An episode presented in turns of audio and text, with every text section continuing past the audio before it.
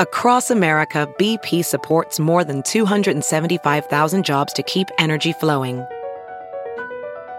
Jobs like updating turbines at one of our Indiana wind farms and producing more oil and gas with fewer operational emissions in the Gulf of Mexico. It's and, not or. See what doing both means for energy nationwide at bp.com slash investing in America. Welcome back to the Hideout, everybody. Thanks for coming. We're going to start in a couple of minutes. Y'all are ready, right? So uh, it's 6:30. Thanks for waiting uh, out there, and thanks for coming back. It's March, and uh, this is uh, Chicago. Chicago Day is March 4th. Do you all know that? Chicago was chartered as a city on March 4th, 1837. Yeah, so we're going to be celebrating the 188th or 189th birthday of Chicago on Friday, right? But there is some dispute over that date. You know that, right? We actually became a city or a town in 1833. And so there's been a debate should we recognize when we first became a town in 1833? But no one has ever been able to determine the actual date Chicago became a town. It was sometime in August of 1833. Do you all know this story? I figure, oh, I figure y'all, y'all know this, right? This is the, you know, First Tuesdays crowd. So, yeah, the Chicago became a town in 1833. They don't, they're not sure, but they think it was approximately August 12th. So, there was a time many years ago in the 1800s, they used to celebrate August as Chicago Day. And then in the 1933 World's Fair, that World's Fair opened up, you know, late, of course, and over cost in the 1933 Century of Progress. And it was called the, and they celebrated the 100th anniversary of Chicago, saying that the birthday of Chicago was 1833 and the World's Fair was in 1933. That's why that was called the Century of Progress. Did you know that? You didn't know that. I feel like I'm in my Chicago public school and I'm talking to seniors in high school. Okay? so, um, okay. Um, I was talking to my students today about the State of the Union address that's tonight. And I was like, y'all know that's tonight, right? And you all know that Ketanji Brown Jackson is going to be the first woman, African American Supreme Court judge ever nominated in history, right? You know, but my seniors in high school are all like, what? What the hell's going on here? Anyway, so sorry that I just went there. All right. Anyway, so um, so do you know who decided that 1837 uh, March 4th was the actual birthday of Chicago? Mayor Richard J. Daley. And do you know why he decided March 4th? From here on in, as of 1957, Chicago's birthday will be celebrated on March 4th of 1937 when we were certified as a city because Sis Daley's birthday is March 4th, all right? And as so we are so upset about dictators around the world making decisions about when things are born, what days are going to be celebrated, etc. So we've been celebrating the day March 4th of 1837 because Mayor Richard J. Daley said that and Mayor Richard M. Daley followed through with that when he was mayor. But you know who broke the tradition for a while? Harold Washington did. Yeah. Harold Washington was like, I think it's disputed whether it's 1837 or 1833. And so there was a there was a period of time there in the 1980s where it was questioned. But you know what? Daley came in. He was in for 22 years. Rahm followed through. So God damn it, on Friday, March 4th of uh, this year, that's the gall darn anniversary of Chicago. Okay. So anyway, so anyway, sorry. I don't swear in my high school class. You know what, folks? Thanks for coming back. I was going to tell you about all the shows that are coming up. We have a lot of great music shows and things like that. Since you've been gone, um, The Hideout was nominated again by the Reader for a number of different things. We're going to find out this week on Thursday. We are nominated for Best Music Venue, Best comedy venue, best hip hop venue, and best live streaming. So, um, but our little secret is this we cover as a music and comedy venue. But really, what we're doing, we're bringing political activists in here to come and fuck up the government, okay? That's what we do on the early shows. Later on, we dance and joke and all that. But the real plan is working, okay? So, anyway, um, welcome back. Um, Ben and Maya and everybody, and welcome back. Thanks for sticking through us through uh, doing this live, making it through the pandemic. Um, I know, and thank you for continuing to wear masks and to continue to be, accept your vaccination card, even though supposedly the pandemic is over and the world is open again. All right, thank you for doing that because venues now will be, um, many venues will be asking for that. All right, thanks a lot. Sorry about that. Ben and Maya, here you are, and it's First Tuesdays is back at the Hideout. Here we go. Thanks.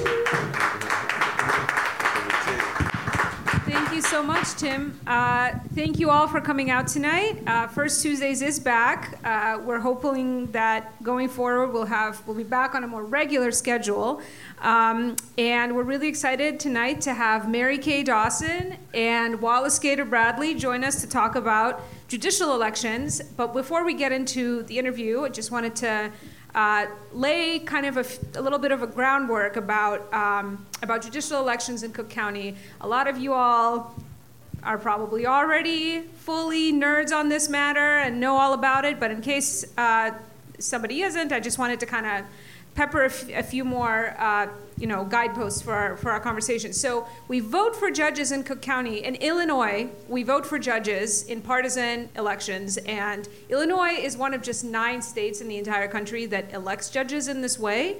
Um, and the reason we do it is because uh, the voters of Illinois wanted to keep it that way. During the 1970 uh, constitutional uh, referendum, uh, over the new Illinois Constitution, there was a proposal to switch to a merit selection of judges, where there would be a kind of a governor's commission and a whole process where people would apply and, and, and get selected on their merit. Um, Mayor Richard J. Daley strenuously opposed this system uh, because, of course, the Cook County Democratic Party. Uh, you know, wielded a lot of influence over who got to be judge in Cook County, the largest, the largest uh, circuit court in the state.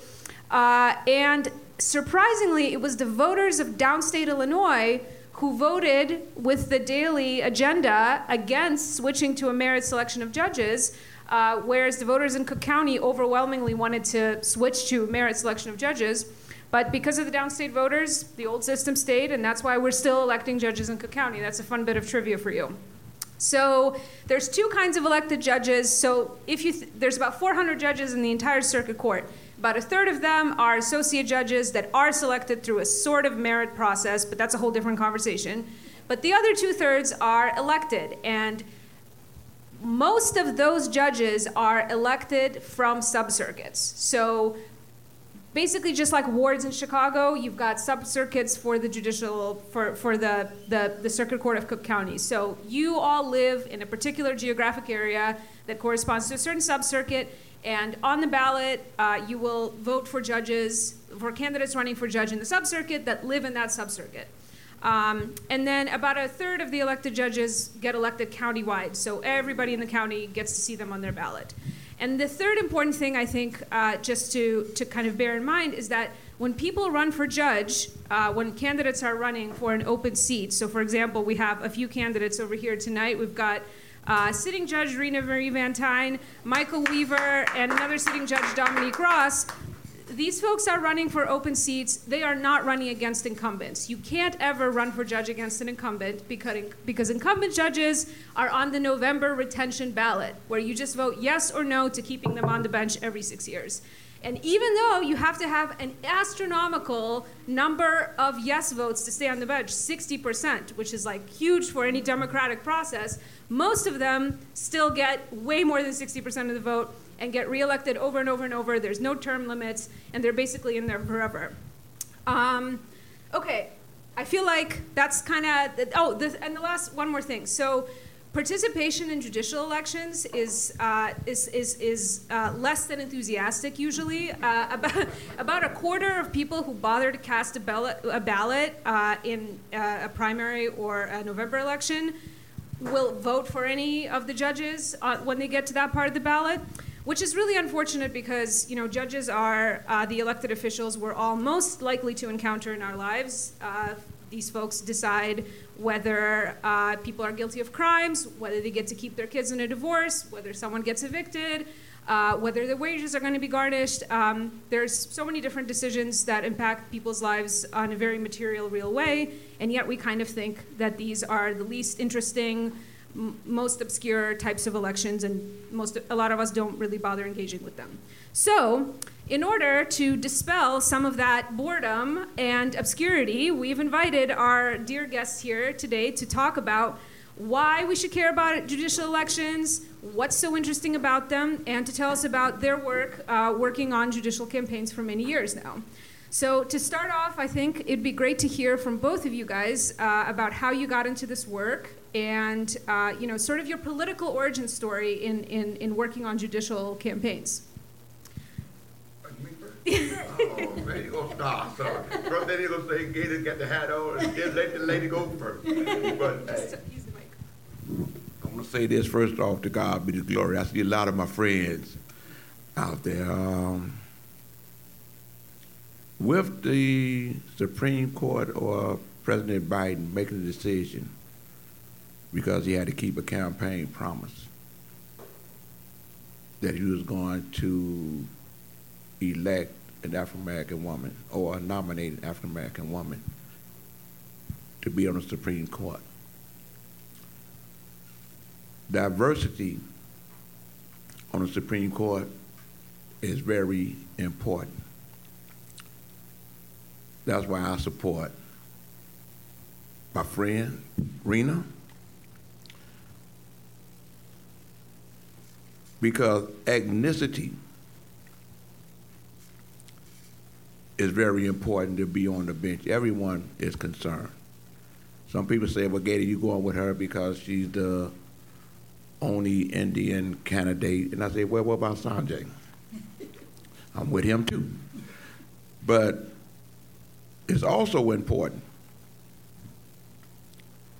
that Deidre has a right to run. I see her as a people's candidate. She ran constantly and one of her role models was the chairman of the Cook County Democratic Party, Toni Preckwinkle. Everybody know how many times she ran against the regular Democratic Party. And lo and behold, she's in charge of the Democratic Party. But my greatest victory was with Mike Hyman. I brought some mementos. I'll never forget. Tell, just tell us uh, who Mike Hyman is. Mike Hyman. Yeah. First off, talking about diversity. He's Jewish. And I'll never forget uh, Burke told him that he didn't believe that a Jewish candidate can win a county race. Specifically for judge. Specifically for judge. They can be appointed, but they couldn't be elected. And I saw how I was with Judge Pincham. Sometimes an individual can bring you into a room and you don't know you're being educated. That was me. Judge Pincham said, we said the commitment. Uh, you know how they do. You know, man, I think you was there. anyway, Judge Pincham said, Gator, uh, close the door behind you. I was in the room, so I took that to mean get out the room. So as I was walking out the room, he said, no, close the door behind you while you're in the room. And he come to me and he says, what do you think about what Alderman Burke said to Hyman? I said, well, you know, I know this is done by a weighted vote. You got to understand the system if you're going to be in the system to run, even if you're running against the system. I said we need to reach out to the Jewish commitment and African American commitment and let they let them put their weighted votes together because they both are being discriminated against. Next thing I know, I don't know where they found this picture from. I just remember where I was at when I took the picture. And I'm like, how did they get into the club? So, in case folks can't see in the back, it says this is a, this is a Chicago Sun Times uh, front page with a picture of Gator that says "former warlord working for judge," uh, and it says former gangster disciple enforcer Wallace Gator Bradley is a paid consultant for Cook County Judge Michael B. Hyman, who's running for election. How did that work out? Wait, time out. Who's the byline? Who, who wrote it? Uh, Frank Main. You know, Not not not a greatest hit. it was it was a great hit for us. What? Because so how did this the end up- reason I'm saying that, hey, you know, it's that old saying, there is no bad publicity as long as someone is mentioning your name. We got, we were on Sunday paper. They had did four stories on us in the Sunday paper. And uh, Judge Hyman said, man, Gator, man, it's rough, but I'm standing with you. Bishop said, yeah, we got to ride together. And like I told him, I said, Judge, man, we couldn't pay for this. We couldn't pay for this. I said, I said, hey, man, we couldn't pay for this. What ended up happening? Did the Oh, we care? oh we won. we beat Saxton by I think about sixty thousand votes. And I'm saying that to say this: the judiciary is very important to me. And I'm Wait, wait, I have to ask the question, and Yeah. I, we're going to bring you in, Mary Kay, but already we're on a tangent. So, spell out how this benefited. I understand the general principle that all publicity is good publicity Right. as long as they spell the name correctly. Hey. Uh, and even if they do spell the name incorrectly, they have to correct the incorrection, so you get double. So you say, double, right. All right, but this case, the message that my beloved Bright One is sending out to its thousands and thousands of readers is that somehow or other, Hyman is corrupt because he's allowed himself to be, be in an alliance With with a former warlord. And then they just to make sure that everybody knew Hey what man, the they warlord found that like. see, yeah, man. John Daniel. yeah, I was that. Uh, a, a black guy. Right. Okay, so how does that turn into positive publicity contributing to an overwhelming victory? because it allowed everyone to realize, because they didn't know, that I have been given a pardon from a former governor, Jim Thompson. You follow what I'm saying? So when they go in at you, they make everyone scratch their heads and ask the question, why? So all of a sudden, they say, wait a minute. He got a pardon by, and everybody that know Jim Thompson, he was a law and order prosecutor. So for me to get a pardon from him, not because I didn't commit the crime, but because of the work that I put back in the community to show that I was rehabilitated. So it showed where Judge Hyman was ever was was made possible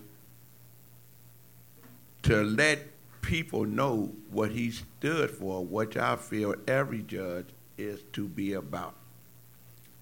The evidence, the Constitution of the United States and the state of Illinois, and guaranteeing that everyone has a fair, fair trial.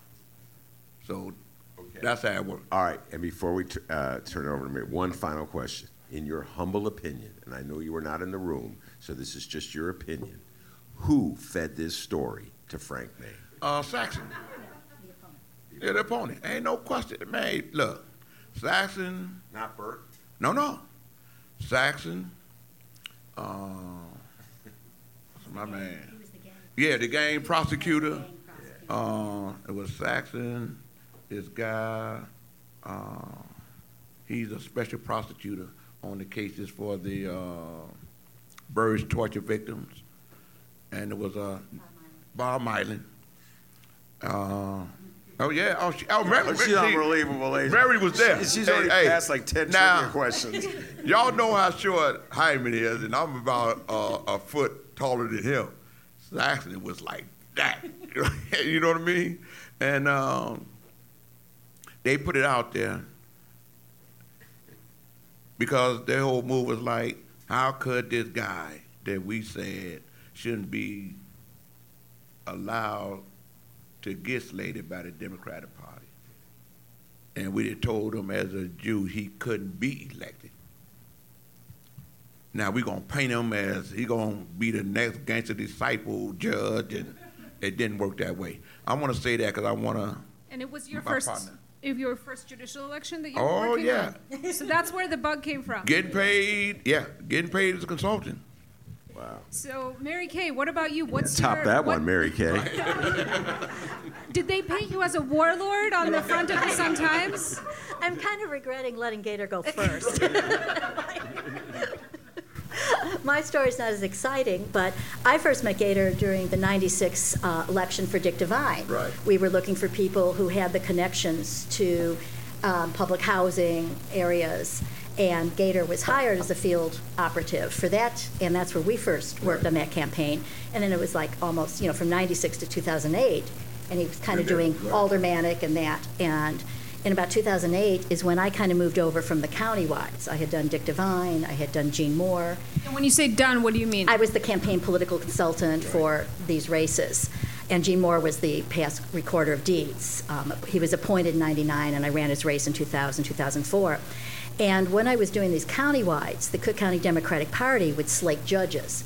And there were two um, kind of consultants who focused on judges who've since retired, and that was Mike Tierney and George Atkins. And they and the tour, you know, chairman of the party would call me and say, if you're going to be down there with your other candidates, the, keep an eye out for the judges, Right. because they would come in and not sure what they should do or how to speak. So I kind of started helping the party with that. And then in 2006 was approached by um, people with the Equality Illinois organization to work on Mike McHale to see if we could get him slated. The first openly LGBTQ candidate was slated by the party in 96, and that was Sebastian Patti. And it was a decade later, and they thought it was time for another LGBT. And so, uh, you know, it is a big county. Um, so we were successfully able to slate Mike. And then in 2008, I kind of just kind of moved over, and George and uh, Mike Tierney had both retired. Uh, George retired from his job, and like two days later was on the road to West Virginia.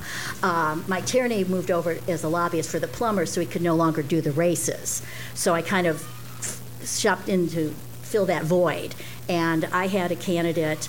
I usually only work with the slated candidates, but if there's a mistake at slating that I feel strongly about, so in 2008, uh, Judge Dennis Burke was accidentally, in the confusion of slating, not slated, and he was one of the best judges.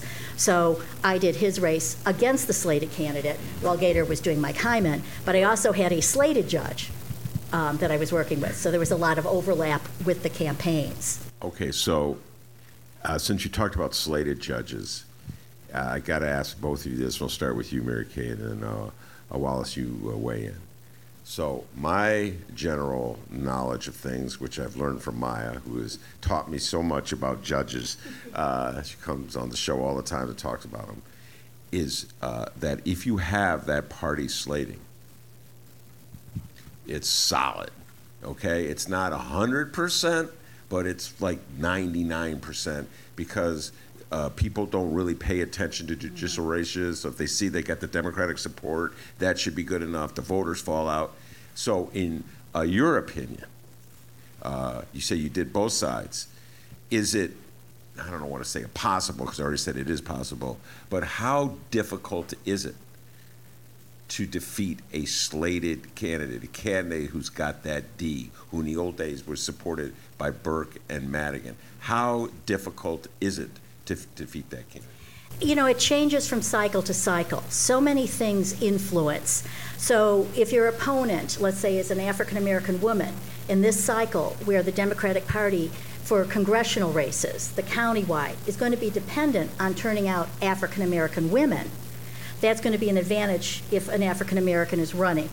The party benefit is they can provide resources that individual candidates, unless they're millionaires, really can't meet. In order to do mail countywide, you're looking at a minimum of $600,000 for a mailing piece. TV, unless you can spend over 600, you can't really be effective in a TV market. So by the party, there's an awful lot of talk about the 40,000 that the party takes. That money is pooled to pay for the mail pieces, um, to now pay for digital advertising and other direct voter contact. So it's a resource that an individual candidate really can't match. So you don't have an ethical opposition to the $40,000 allowance? Just in, for folks who don't know, in order when when the party slates candidates, that means like gives them their official endorsement. All the slated candidates have to kick in forty thousand dollars, no matter what office they're running for, to a party pool that is then that pool of money is used to pay for mailers and advertising and lawyers and everything else for that election cycle.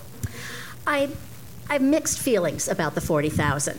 Um, I do think under Chairman Preckwinkle it is better. Um, as the consultant for candidates who've paid, she allows me to voice opinions. She doesn't always take them, but at least I get to speak.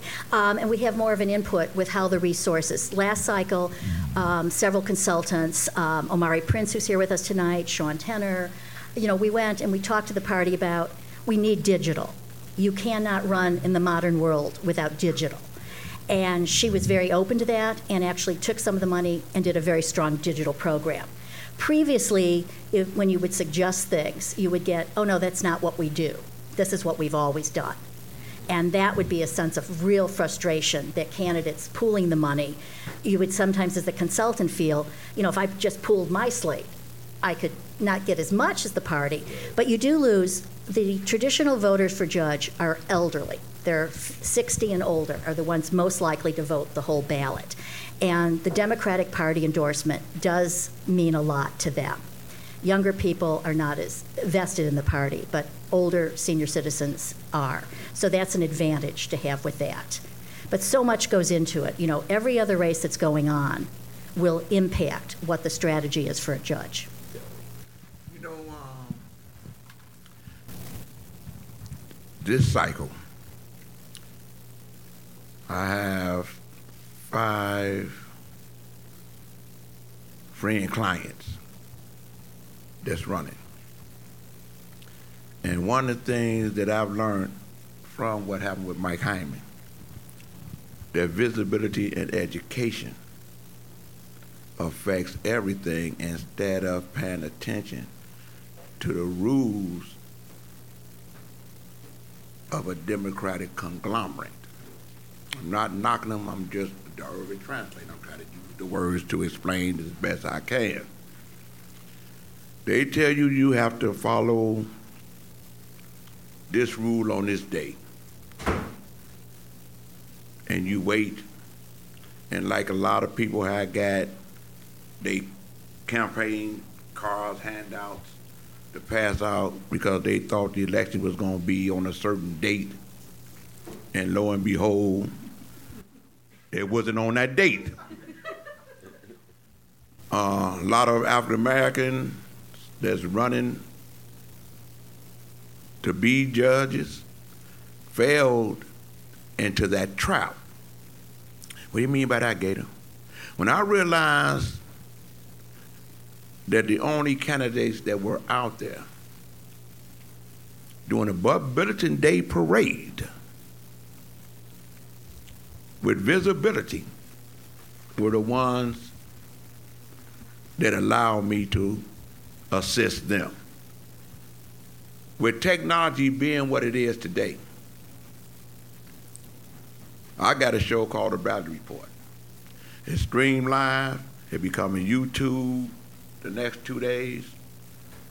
I'm able to plug it in and put it anywhere and everywhere from being a follower of the governor, J.B. Pritzker, for being a follower to Kim Foxx, Tony Pratt Winkles, or as they tagging me, I'm tagging them. So if they got 200,000 people on each one of these things, my people are being seen by their people. And I feel good about that because before the slating, at the end of the Democratic Party slate, I had three of the five candidates or my clients and my friends get slated. And even at the slating, we were the only one that had visibility. And you were aware of that because you, I might have been you that took the picture where I had Sanjay Tailor and We're Rita the only one on the there back. with a T-shirt with your clients' faces Right. on your T-shirt. Yeah. Right. You so she takes a picture of it and she puts it in the newspaper and I feel that like Deidre is one of my favorite friends and clients that's running. She's Jewish. She a woman. She bisexual or she represents one of the alphabets. I don't like to say all the alphabets because I get them mixed up. Okay? But she fits in for the sake of diversity of what's needed. Everyone is saying they this now and we ought to be. And what I love about her is that she campaigns like everybody know how Jesse Reyes campaigned. He's still campaigning. You know what I mean? Jesse Reyes, I'm gonna say this about Jesse Reyes. He was one of my clients too with appellate court. I had about three or four different appellate court clients at that time. And um, we at the NAACP town hall meeting. So the NAACP president gets up and he says, okay, how many members in here are members of the NAACP? Now it was African Americans that was running, a lot of them. And when Jesse raised his hand, he was the only card carrying member with an NAACP card. It made everyone realize that he was paying attention to the NAACP defense fund or legal work. He was paying attention to everyone's ethnicity. And I'm happy to say that all my clients, they members of the West Side NAACP, Evanston's NAACP, the West, the South Side NAACP, and Push. You know what I mean? So So you guys are both talking a lot about identity and people's, you know, ethnic or racial backgrounds or their orientation. Is that what matters to voters Yes. most in your experience? Talk a little bit about how because we're talking about picking people for judge to decide on the interpreting the law, you know, how does this fit in? First and foremost, when you do polling, the communities, all of them across Cook County, will say they really want the most qualified. So they are looking at the legal experience. They look at the bar ratings. Mm-hmm. They want quality judges. They want judges with the right experience. The next factor that tells them what might be qualified or why they will be good is how they represent or they feel that the community feels they would get a fair shake. This is mm-hmm. somebody who's a good person. It's kind of this likability factor. If the voters think you're a nice person, and some of the criteria, Gator said, if you're you know, in a room of African Americans and you're the only member who's ever joined an African American advocacy group, that sends a message. If you are an African American woman and African American women know they have been underrepresented on the bench in other places, um, Indian American Asians, you know, is the smallest percentage of um, gay men is not nearly on the bench. So they do look at how do we get our communities so that we have a better chance? And the biggest example last cycle was the party slated Jill Rose Quinn, or the first transgender slated judge who was successful. And her role is to help educate other judges as to what are some of these legal issues that the court will be hearing um, that you don't think of unless you're a member of that community. And that's what the whole subcircuit was. And now, kind of the movement of the subcircuits moved to voters countywide. All right. Well, let me ask you this: as long as we're on this subject, get your thoughts on this. And, uh, and but Gator, by the way, I now realize while I was listening to you, I could see why this worked two ways. Because Jewish voters, when they read this, they think, "Well, Hyman got screwed because he's Jewish. They're picking on him." And black voters look at this and they go, "Oh, they're just picking on him." Yeah. and I'm like, "Oh yeah."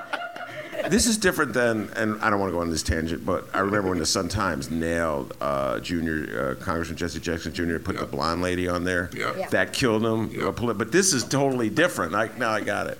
All right. I took. Sometimes it takes a while, Wallace, but then it it hits home. Uh, so, I never understood this. Please help me out. And your translator, help me out on this one. For years, people tell me if you have an Irish last name, it's golden, to quote Governor Blagojevich, uh, uh, when you're running for election. I could never understand that. Okay. As a judge. As a judge, yeah.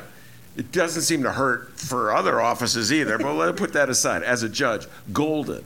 In fact, it got to the point where I, th- I remember there was a candidate who changed her name to an Irish last Male, name. Male, yeah. Was it male? Was it okay, male? okay. Yeah. This is like mo- there's been multiple. Yeah. Well- I'm like, this is some, this is really weird out there, you know. So it says a lot about voters voting for names. So help me out with this one. Well, Go where ahead. that came from, and what's interesting is um, there's a book, and it talks about, and it's an older book, about the Chicago Bar Association when they first, and we're talking back, you know, in the early 1900s, starting to do bar evaluations and analyzing elections in Chicago.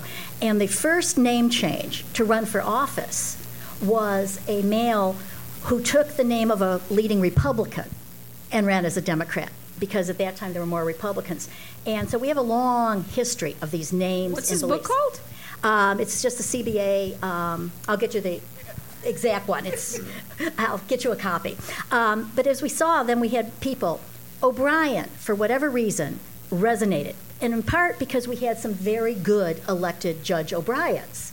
So almost nobody named O'Brien was losing.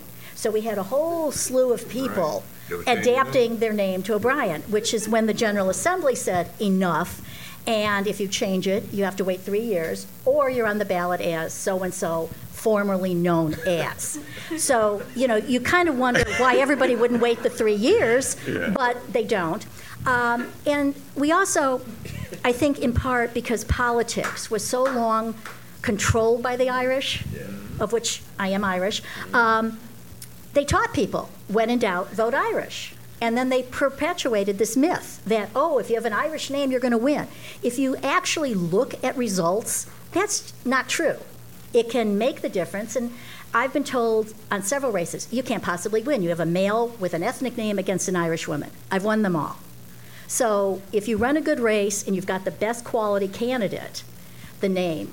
Now, if you don't know who you're running and voters just go in and nobody's campaigned hard and they guess, they will default to the I've heard Irish now name. that the default is favoring uh, women with Latina names. Yeah. The default depends where you're voting. So um, Latinos do very strongly. Uh, Latina names and Latina, um, both male and female Hispanic candidates do very well in Cook County. Um, you will still see in Hispanic voting wards, if there is no Hispanic candidate or Latina on that ballot, they will vote Irish. So they will vote ethnic first and then default.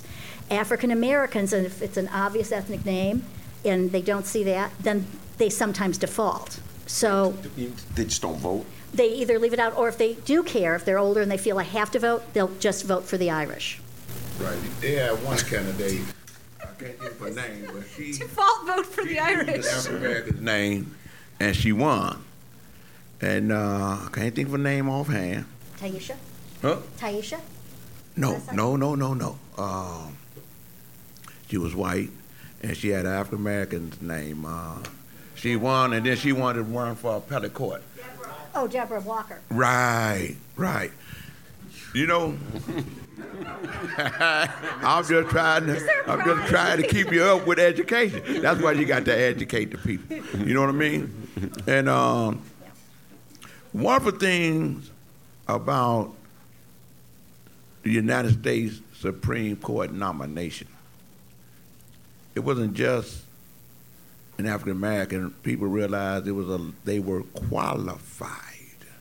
It wasn't just because I'm gonna say this publicly because it's gonna come out eventually. So you might as well hear the truth from me now. I step. I like to dance.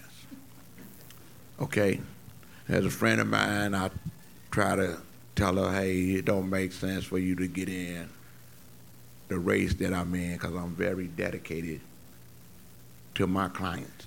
I don't just accept their money. I also spend some of my money to help my clients. So she knew this. I told her this, but she went on and put me and her on the picture, and as if I was with her, knowing that I'm endorsing Rena out there for Rena.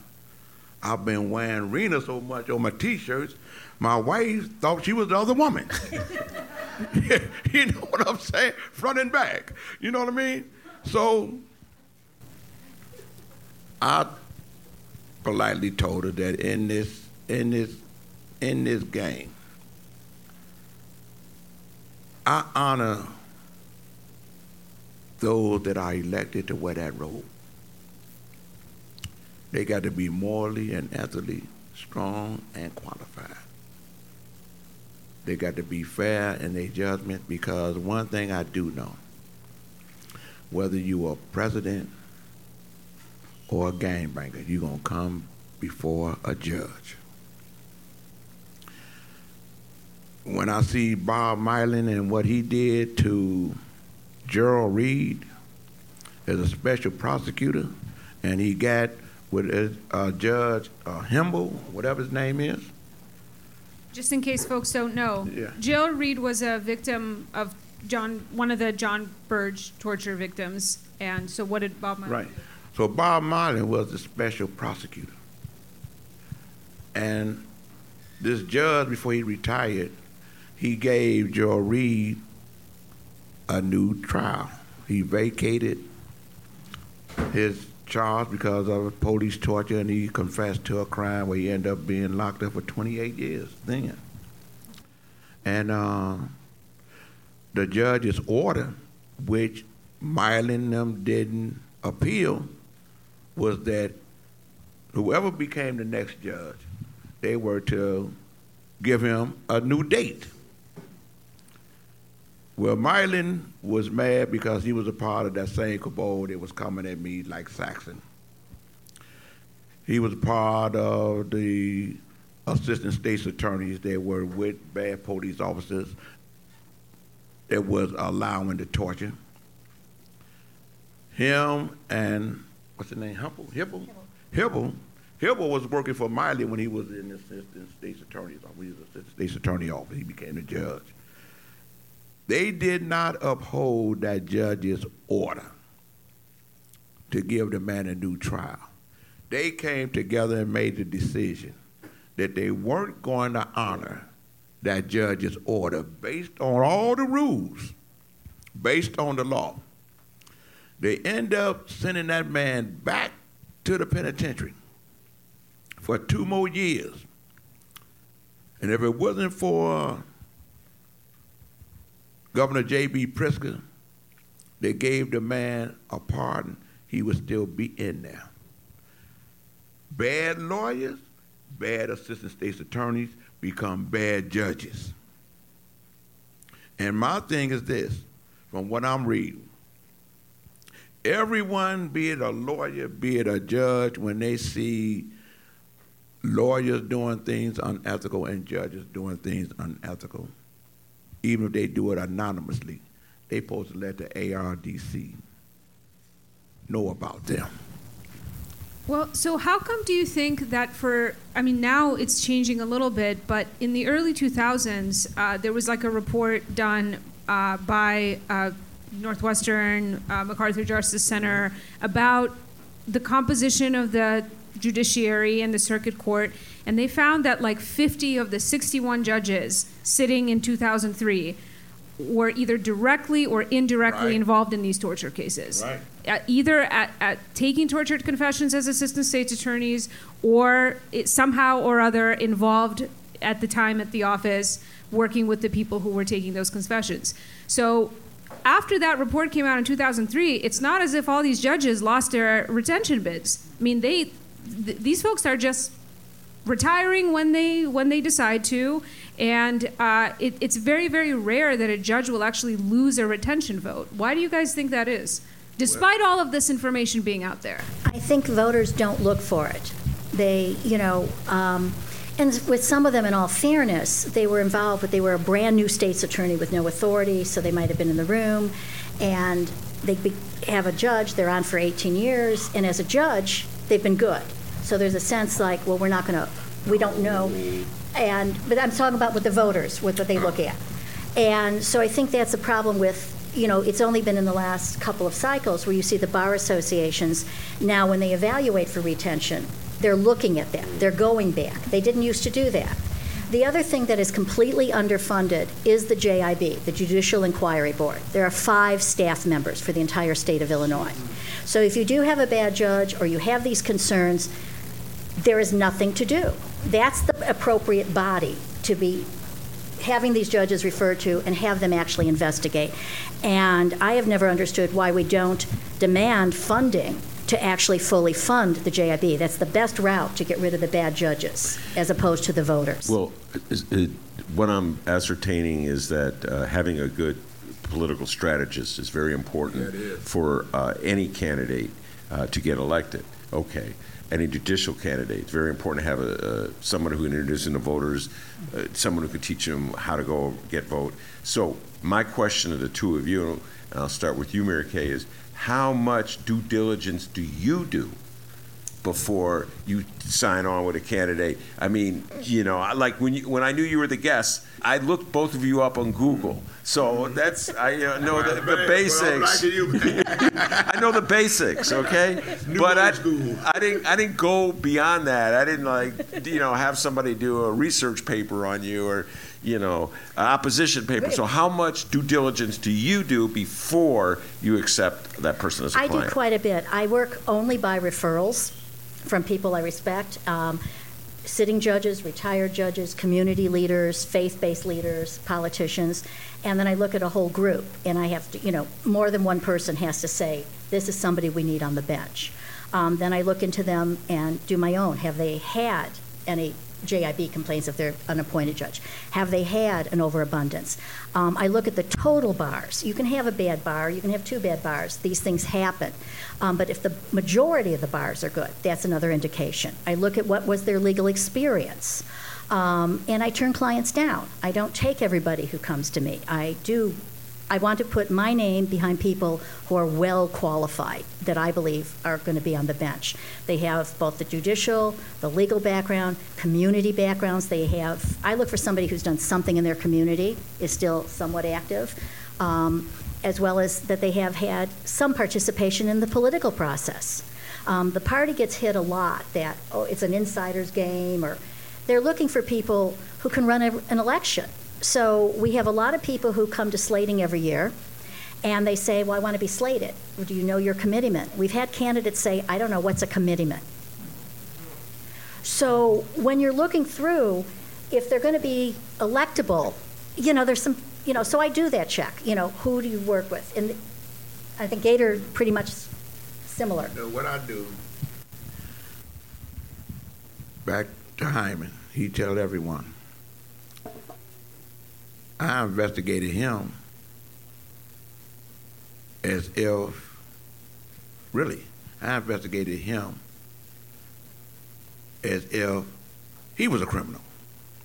Because I take the judiciary seriously. And he was shocked because I did, you know, my research, everything. I got down and because I, I felt that the education that I had got real fast from Pincham and then understanding why Pincham and him were friends and how it was the Jewish community that had helped Pincham as he was going through school and he was a waiter and he was doing all of this. It had me see deep that you want to know who the person is that's running to be a judge, or we're going to end up with just like what you said. This other judge, I can't think of his last name, his name was Kenneth or Ken or whatever it is. He didn't get retained. He was so horrible. But they kept the appellate court judge, um, uh, Mebane, they let her get retained when she knew how horrible Ken was, and she gave him a pass. And the part I'm saying, it was a guy that Ken was responsible for interviewing when he was assistant state's attorney. And lo and behold, when Ken became, or Kenneth, whatever his name is, became judge, the guy got a new trial, a new case, a new hearing, and it ended up being in front of him. So he made the move. He didn't recuse himself, which would have been a proper thing to do. He made a decision that it should go somewhere else and went to the appellate court. The woman happened to be his friend. Right now, with social media being what it is, I educate the people that I solicit their votes from, be it if they're running for the governor, state senator, U.S. senator, congressman, alderman, or whatever it is. But since we're talking about the judiciary, they need to understand, in my opinion, you got to see past race of what you feel that it ought to be.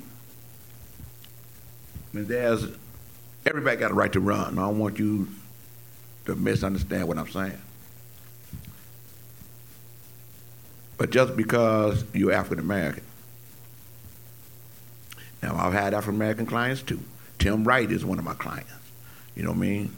And uh, I didn't mention Tom Donnelly, one of my clients. I think I got all five of y'all, right? Okay. you know, that's my commercial. well, anyway, the um, fact of the matter is this.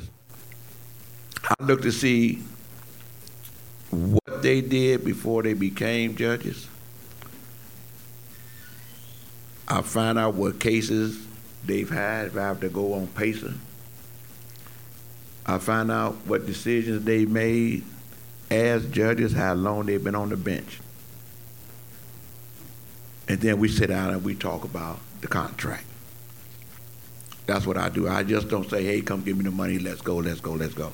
I'm just like, I need to know.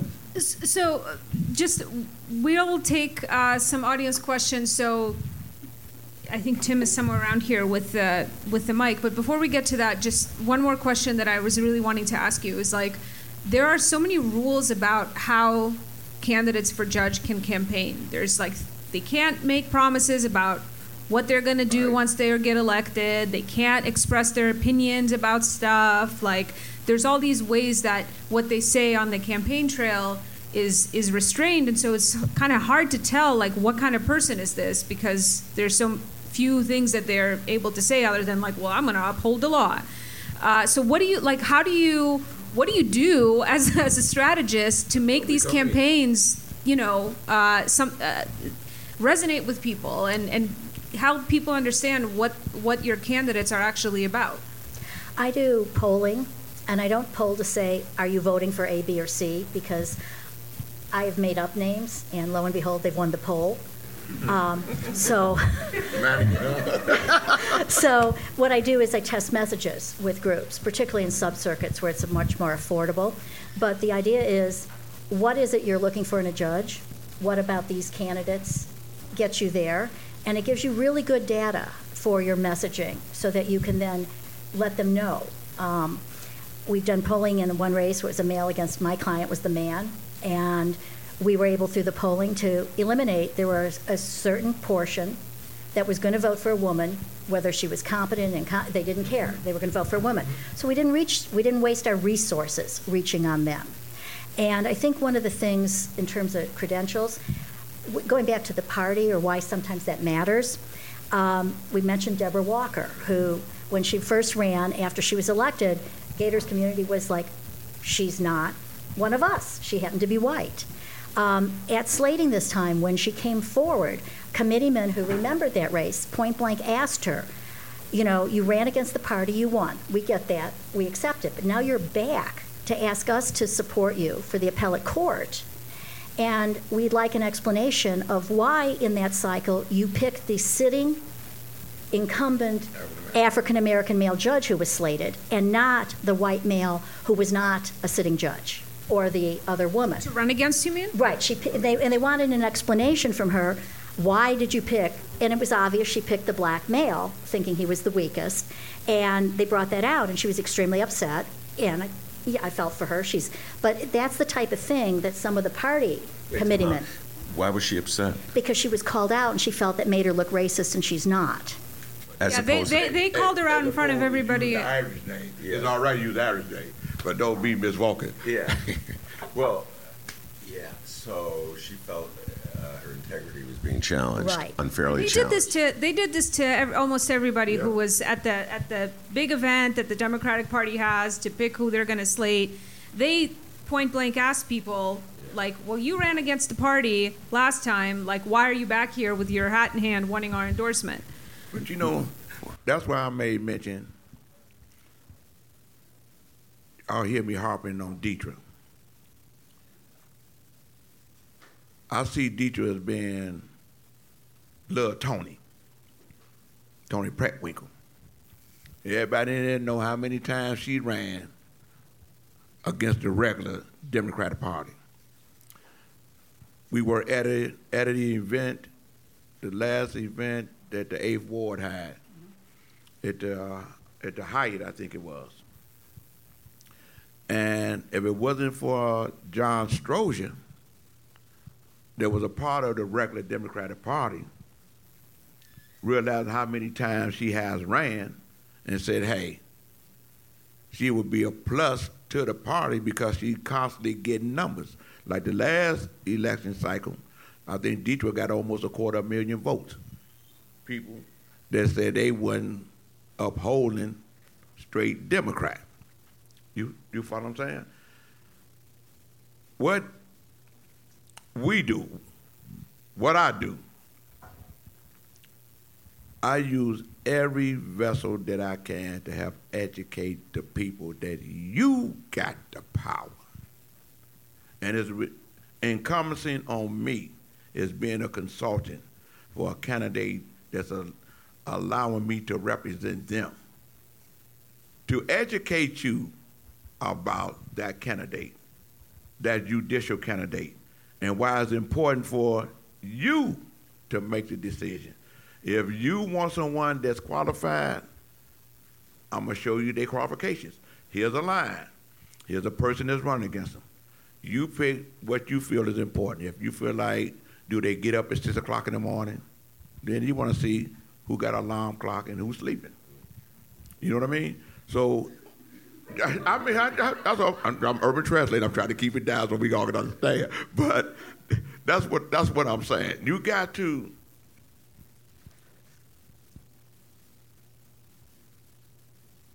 Don't get me wrong. I'm true blue Democrat. True blue. But I hate the hypocrisy. Is if an individual, when I go to the Slaytons, everyone in the room is a Democrat. But they make it to the point that if they don't get slated, they're no longer a Democrat. You know what I mean? That, that's that's that's that's instead of paying attention. That's why I, I love Toni Preckwinkle. I support her one hundred percent, toes down. But I sometimes think she would understand the democratic process that she went through and see others that's going through it and find an exception, just like Stroger found an exception in her. Well, you know how it works in Chicago, Gator. You've been here long enough. I'm just saying, you, uh, I'm you, you run against the the party, and when you beat the party, they welcome you in, and uh, that's how they do it in Chicago. You know that. Well, so you gonna be ready to go in when we beat them? Yeah. Okay. they'll welcome I'll- you I'll- in, you and the next thing you know, you'll get their endorsement and they'll love you. I've seen it happen with so many different candidates over the years uh, who started off as independents, and then once they were welcomed in, they were welcomed in. I, I we're going to go to the audience, but I still don't understand how the party they let JB get away with that. What, isn't there a rule that you're supposed to? if the party slates you, you're supposed to endorse a party, and somehow or other. Oh, look, this is getting away from the judges. So let's not talk about Secretary of State. Wait a minute. Let, let's see if we, we got some questions over here. Okay, we got a question up here, Tim.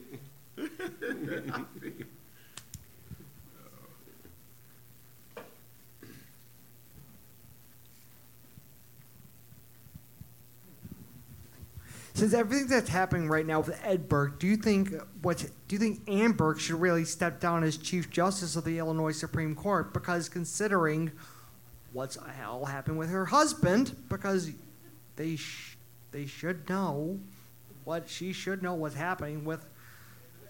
You know, I answer that for you.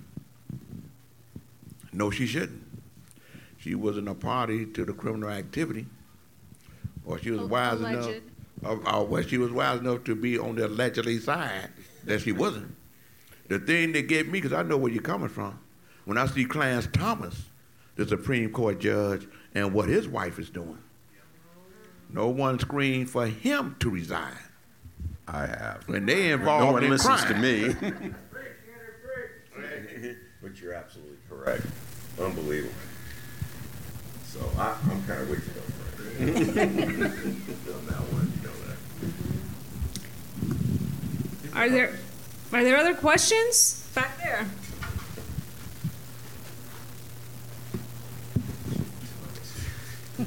You mentioned earlier that something like 75% of the voters for the judiciary are over 60. And obviously, one of your responsibilities is to garner uh, support for the candidates. So, do you see that as a problem? Do you try to garner more votes than have historically been uh, submitted in the past? What's your take on the situation of the majority of the voters being over 60? I think in the last couple of cycles, you've seen a shift with the digital world and techniques that, you know, text messages have only been used in campaigns in Illinois for the last two cycles. This will be our third cycle where they're a legal tool. So I think we've seen an increase. Um, one of the most incredible movements was during the retention of 2018 when the two girls got together to do their own research and they looked at the bar ratings and Justice Watch articles and they started doing their own digital, saying, you know, the Gone Girls putting out their own candidate guide. And they estimate over 200,000 people showed up at polling places with that. And that was the younger movement who showed up because of that general election. So the youth got brought in by what was going on in the bigger races, but they were able digitally to have an interest. And the, our challenge and candidates' challenge is to use these new technologies to engage the under, you know, 50 population as to why a judge matters. And But do, do, doesn't it make your job easier to just kind of keep it at the 60 plus voting block? And No. well, sooner or later you're going to lose that block. So if you There's always people There's other aging people always into it. going up. You know, they're, they're always coming up the ladder. You know. Yeah, I mean, I've been on a campaign down in Thornton Township, and I asked, "Where is my senior coordinator?" And they said, "Well, she is 94." And it was like, "Oh, you know, because of the elder, you know." So it is important if we real a true democracy and we want a real judiciary of the best people, representative of the whole county, we need to engage these voters. We need to educate these type of things educate people why going to vote and why going to vote for judges. Um, you know, what's not talked about, we have the drop off, but every cycle we are going down in voter turnout. And there's a shift to where the, the votes now come from the townships. Wait, is know- that true? I have not studied this in a while. Every election, the voter. We lose voters and we shift. If you look at the results from the last few cycles, um, previously, all the city aldermen, particularly the south side, the west side, were big turnouts with the exception of the 19th ward. Now they're down 19 and 47 are the only city wards in the top 10. So the top eight and going down through the f- top 15 are all the townships. I see. There's been a Because they moved to shift. suburbs. Wait, Remember- and when you say top 10, are you talking total Total, turnout? total, Or, no, uh, total Democratic primary. another, the number, proportion of, because, Weighted votes. Right. no, no, no, uh, like what percentage Well, of the vote, voter turnout is the I can give you an percentage? example. In Thornton Township, there are 100,000 registered voters. Okay. That is the number one turnout, city, county, actually in the state.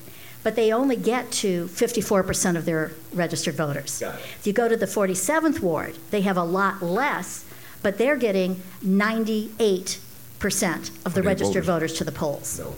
Yes, mm-hmm. No way. yes, check this, I will get you the statistics. I've got You it. know, You, you picked the restaurant, that's the fact. right. you There know, is no district in the city of Chicago that gets 98%. They did. They did, and I think they sent out, and they were, restaurant now, Mary. right. you know, the, the, 98%? they were shooting for 99, so right.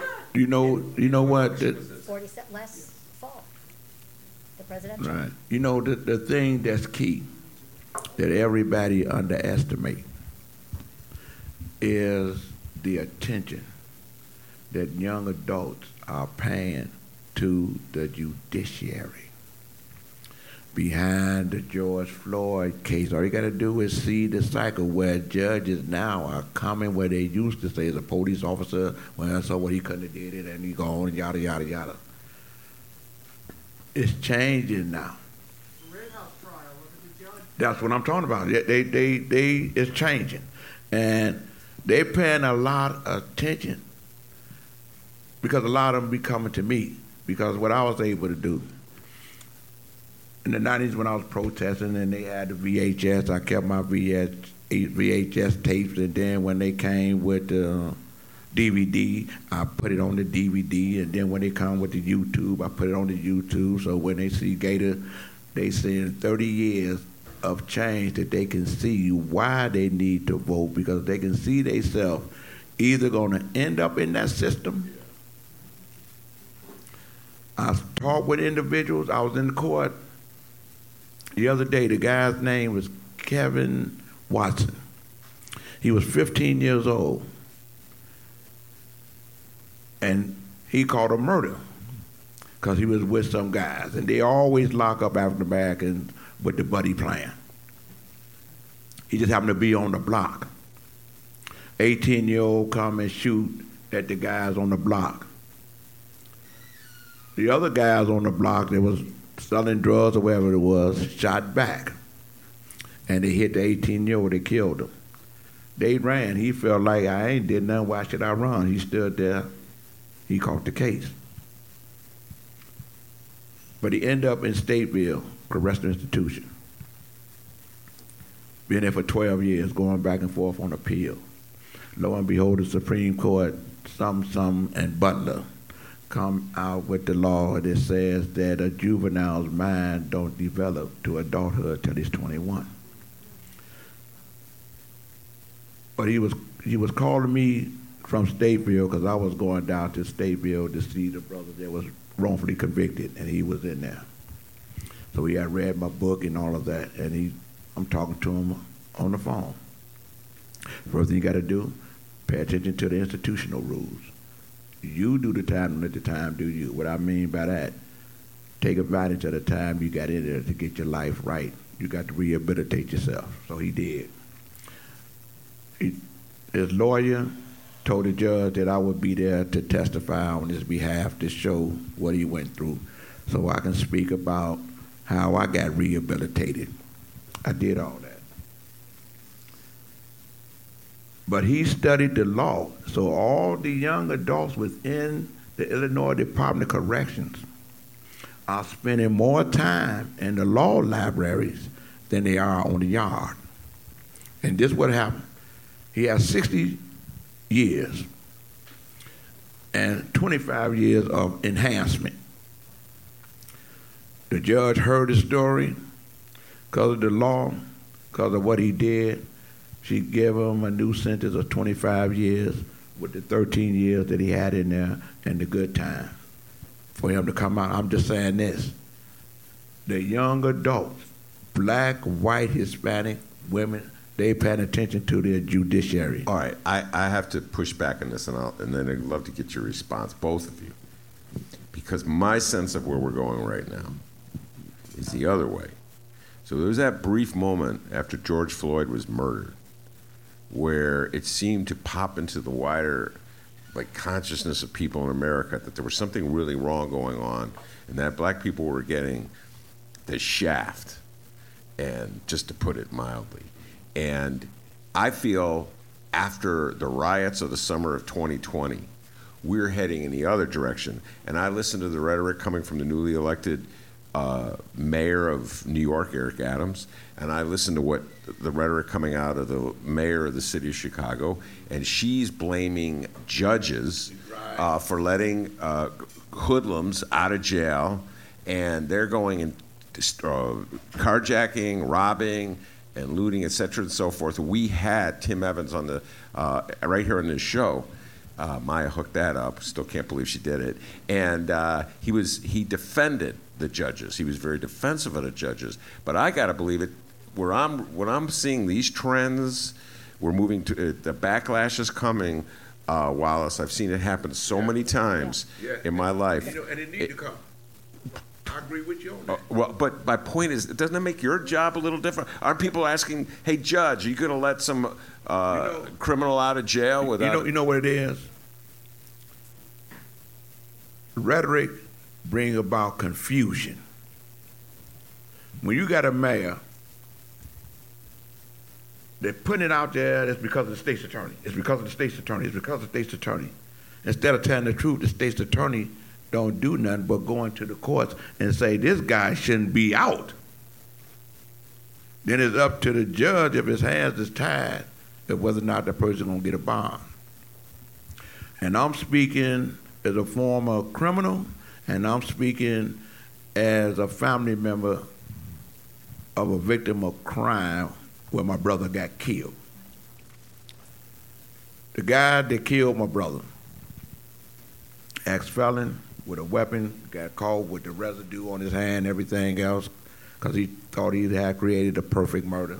He was the one to call 911 to give 911 a story, but my brother was still alive when the paramedics got there and said, hey, this guy shot me in my back. When the young man that was 15, because I fought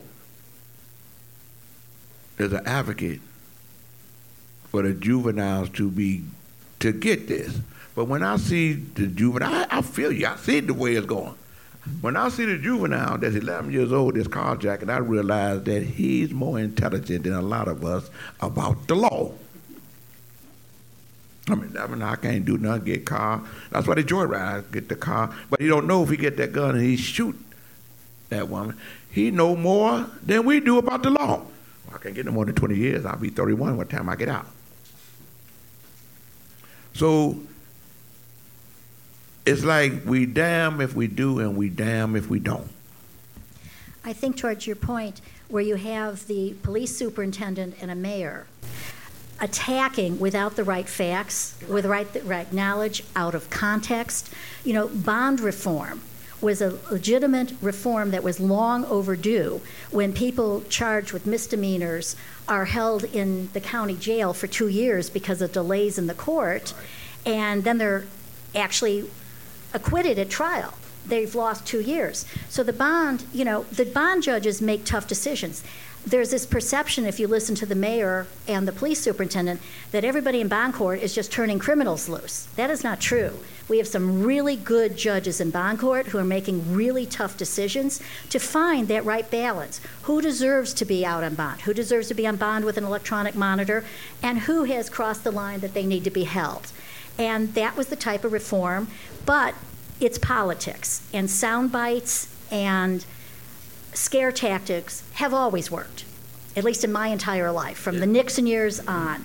And so now you see your point. We had this movement after George Floyd when you had the, you know, high school students in Glenbrook South holding Black Lives mm-hmm. Matter signs. Mm-hmm. And then all of a sudden, it was like everything was okay.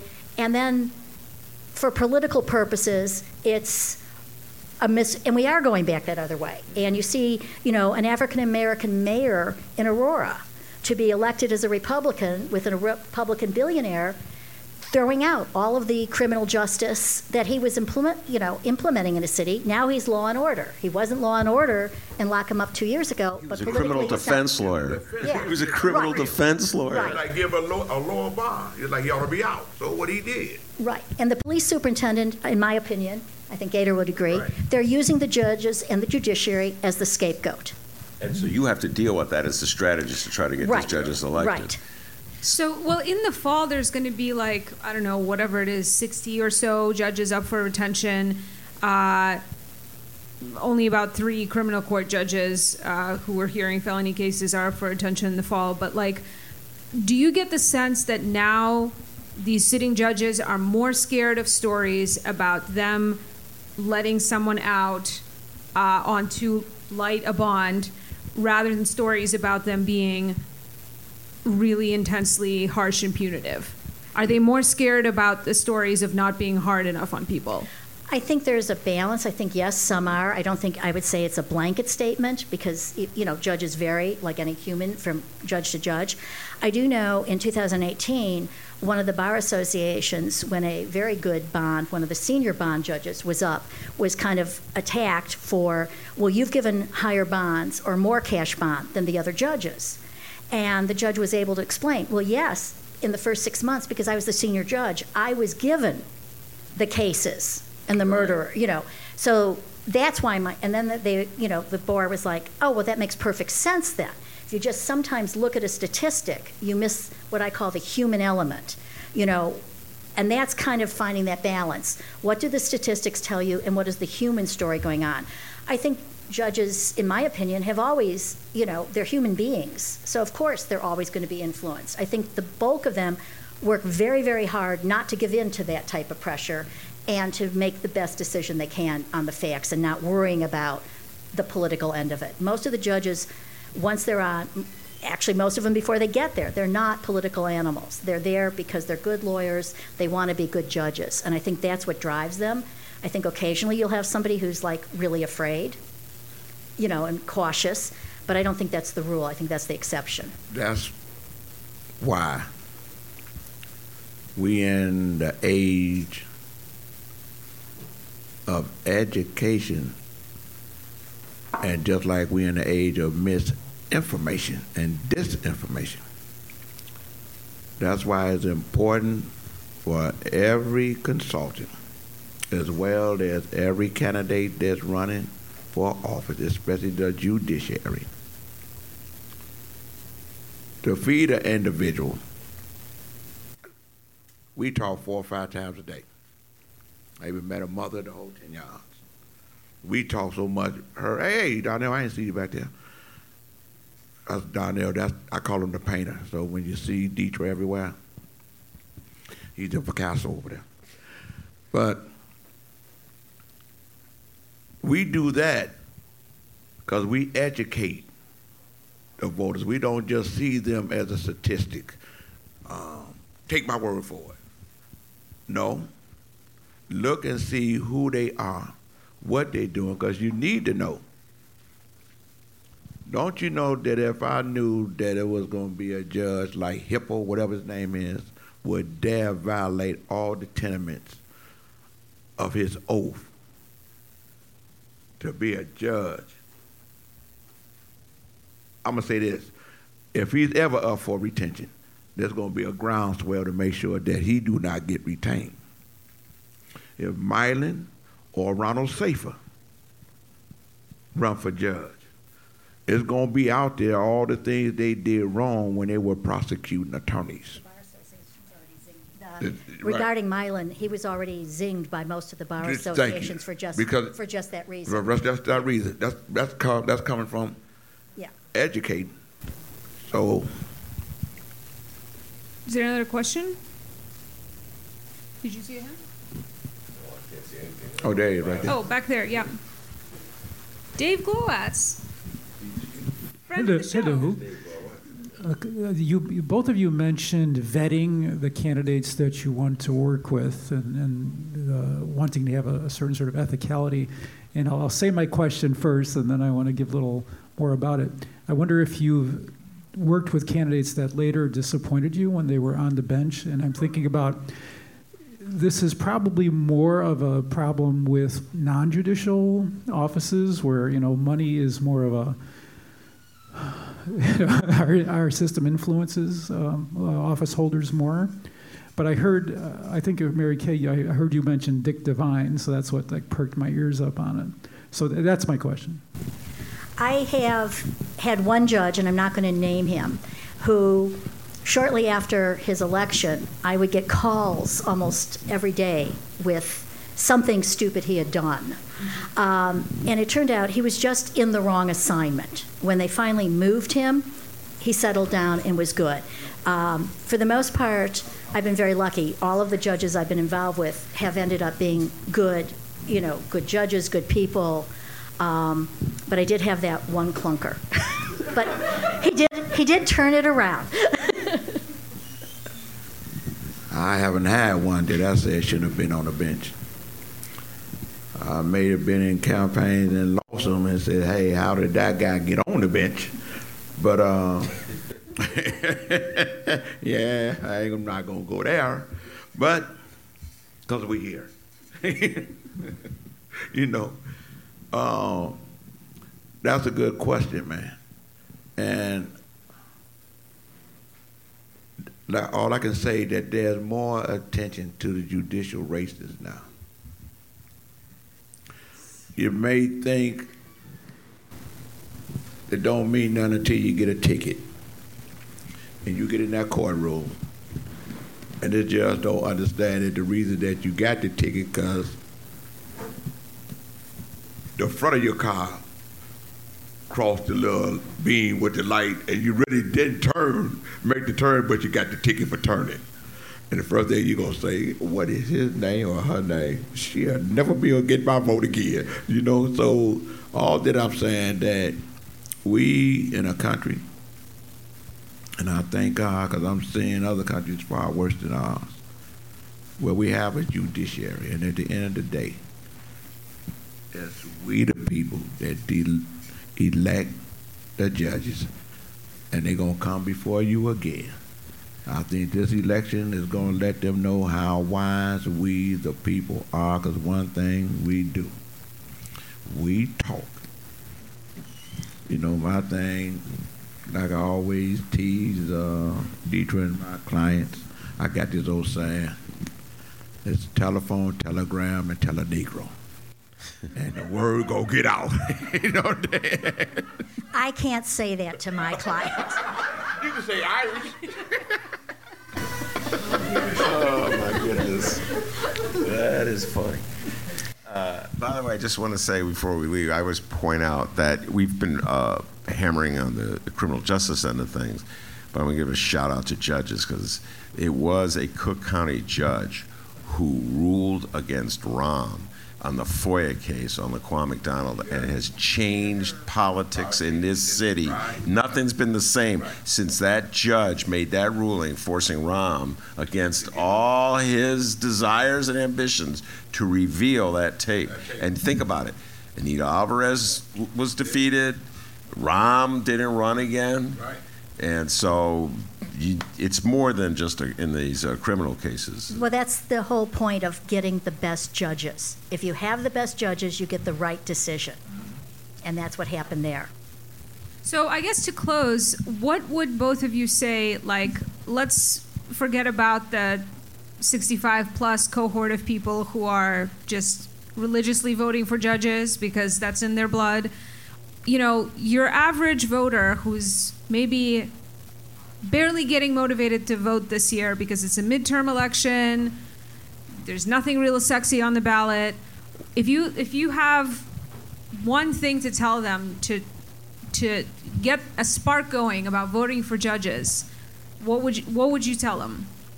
I'll if you have like them, one minute to convince I, them to vote I vote tell for them judges. this. Pay attention to the judge that you elect because you just might end up in front of the bad judge. Donald Trump taught us that good judges absolutely matter. It was Republican appointed federal judges that protected some of our rights. Good judges are the last defense of our democracy. It's kind of scary considering who's sitting on the Supreme Court. That's not really making me feel confident. Just think about those judges, Clarence Thomas's wife. Oh, you're gonna do this. Yes, dear. You know. And I just want to close, since I usually don't promote my candidates, but I'm going to take equal time because Gator did. So, um, This judges. is not an endorsement by either Ben or I. Yeah, I just want to not say. an endorsement by us. No, it's not. This, I'm just doing my equal time.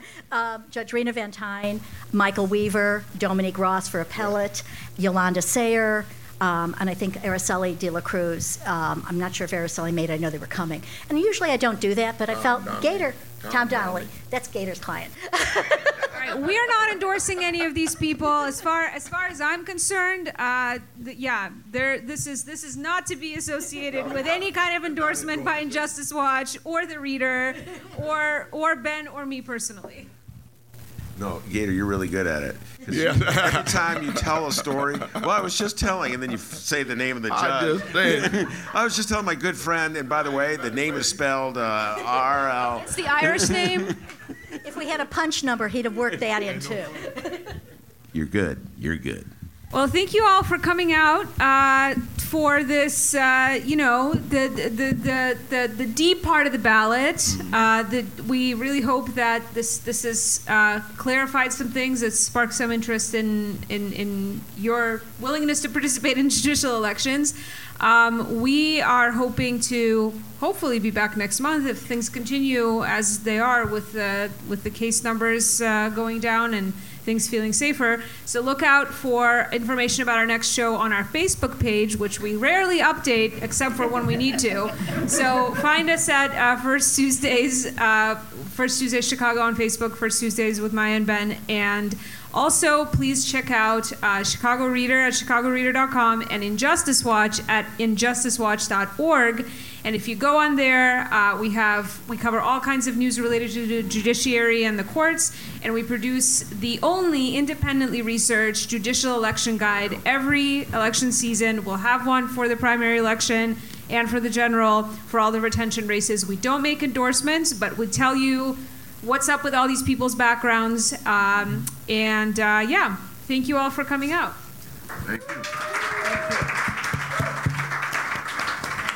Thank you, everybody, for coming out.